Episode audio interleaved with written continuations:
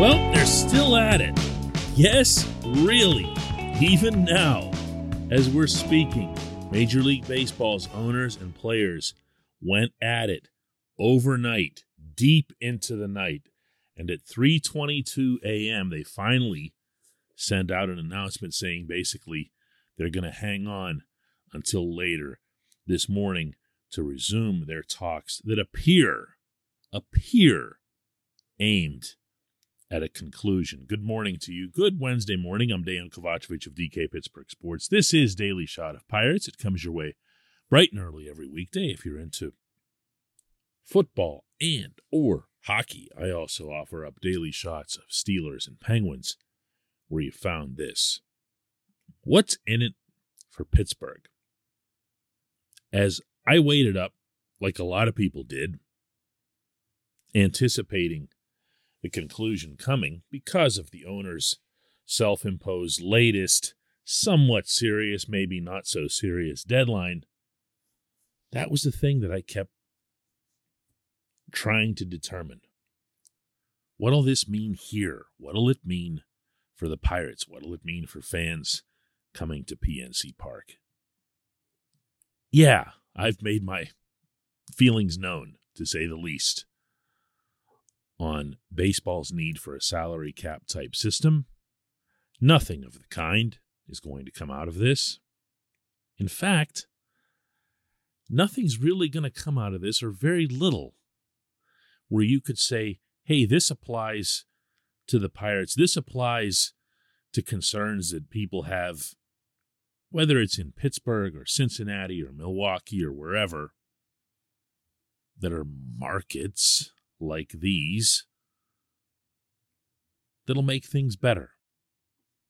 Even the concept of an international draft, as opposed to the current Wild Wild West format that exists throughout Latin America, even that isn't something that really favors the Pirates. You might think that it would, because it would kind of even out certain facets of how that functions. But Ben Cherington and others associated with the Pirates are on the record as saying they prefer the system as it is because they feel, as all teams are going to do, that they've got an advantage with the current operation. We can dispute that, we can debate it, but that's how they feel about it. So, upon hearing this morning and deep into this morning that the number one subject matter wasn't, for once, the luxury tax or the competitive balance tax, but was instead the international draft and all of the countless complexities that come with it, which, in parentheses here, really is a weird thing to bring up at the very last hour. I delved deeper into that only to find out that the international draft, as it's proposed by the owners, wouldn't come with an order that's based on your won lost record. I'm not kidding. And the reason for that, of course, is that the Scott Boras led Players Association continues to seek out ways to remove incentive for losing, as they describe it. Again, some of that's with merit. Tanking does exist. What Cherington and his staff have done under Bob Nutting and under Travis Williams undeniably was tanking and undeniably was part of what they're targeting. But the general process of just seeking out ways to punish teams that visibly have less revenue, far less revenue than others. I, I just, I can't, I can't anymore. This portion of Daily Shot of Pirates is brought to you by our friends at North Shore Tavern, that's directly across Federal Street from PNC Park. It's home of Steak on a Stone, an eating experience, underscoring the word experience. The steak is brought to you partially cooked on an 800 degree stone, and You do the rest. It's a ton of fun, it's a great meal, and it's a baseball atmosphere like no other in Pittsburgh. North Shore Tavern, right across Federal Street from PNC Park. There was another element included in the discussions that went back and forth that actually made reference to teams that are, quote, large markets and small markets. And this is the one, probably more than anything else, that set me off. Because even though Major League Baseball has previously acknowledged such differences, utilizing that terminology to see it come up again. The first time was with revenue sharing distribution. And this time it was the draft lottery, plain and simple. If you're a large market, you can only participate in the draft lottery one year before you're automatically dropped to the 10th pick. If you're a small market, you can participate in the draft lottery only two years in a row before you're automatically dropped to the 10th pick. It's basically um, anti Orioles, and I guess to an extent, anti Pirates type of legislation. I see what they're trying to do. They're trying to keep teams from just living off the lottery. But to see the usage of that terminology and to see what it recognizes and just admits is obvious and this is how it's going to be, we are completely okay with there being different classes of organizations. We're not going to do anything, anything about it. That's that's a little deflating. You know, on the same day that the NFL's Green Bay Packers, based in the smallest market in all of major professional sports.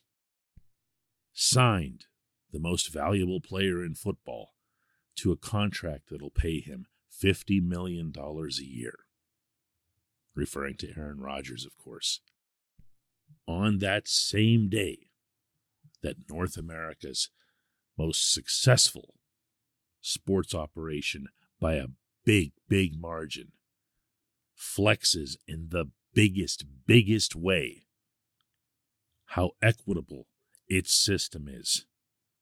The baseball people are still trying to find ways to preserve their haves and their have nots.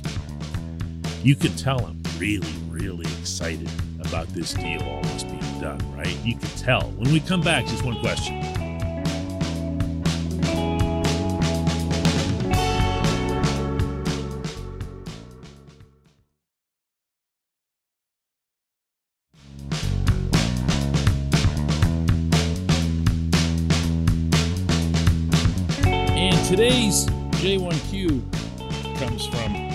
Canyon Swartz, who asks, What is the first thing the Pirates will do after the lockout ends? Love the show. Listen to it every weekday. Thanks for that, Canyon. I appreciate it. The first thing the Pirates do after the lockout ends, how about I split this into a couple of categories? One is if they're smart, dot, dot, dot. Okay. And I'm talking about smart, not just in the baseball sense, but in the overall sense. If I'm the Pirates coming out of this lockout and this thing ends up stinking on ice the way it appears that it will for fans in Pittsburgh and in other similar markets, and there's a feeling of hopelessness or despair or whatever, or just to hell with these guys. I'm done with baseball. Not just the Pirates, I'm done with baseball. If I'm the Pirates and I'm smart, the first thing I'd do is get a long term deal done with Bryan Reynolds. And I'd entertain one similarly with Ke'Bryan Hayes. Does that reek of PR and whatever else? Sure, of course it does.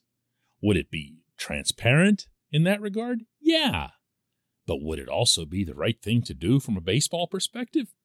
Sure. you know, coincidentally enough, all of those W's can be had in one fell swoop. You can get two foundational players signed for the long haul.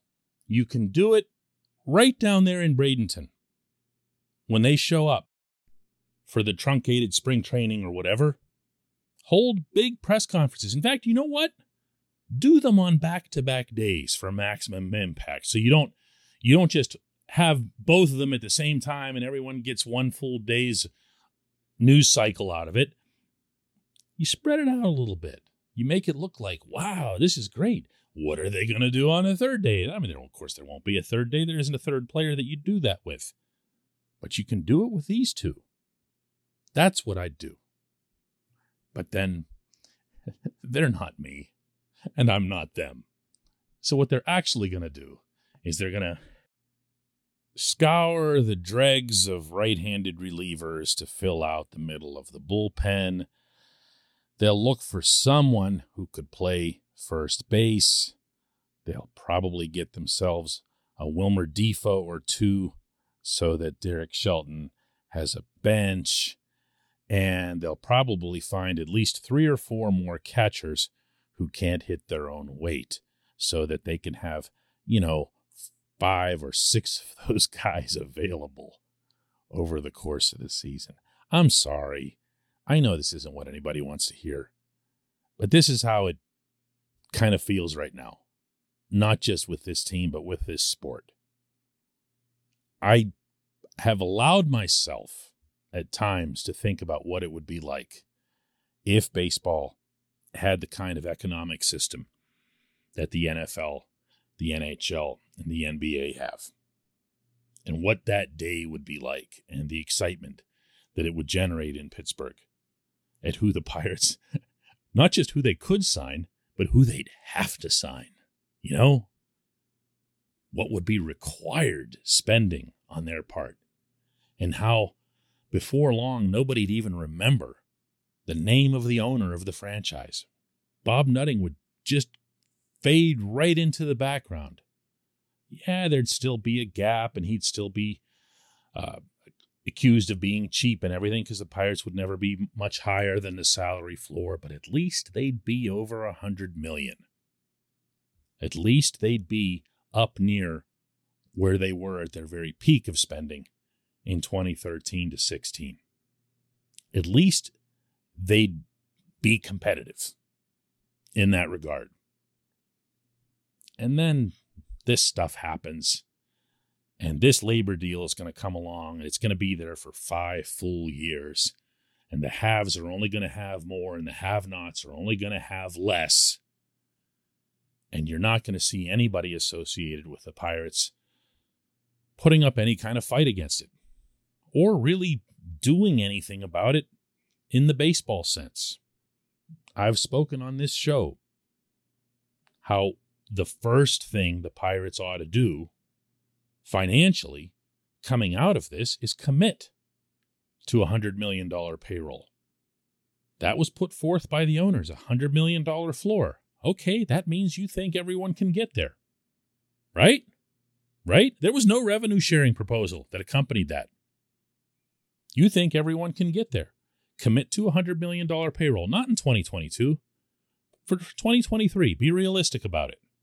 A $100 million payroll do that, sign those two players, and maybe we can talk a little bit. Maybe there's a way around this, but at the moment, ah, whatever. We'll talk some more tomorrow.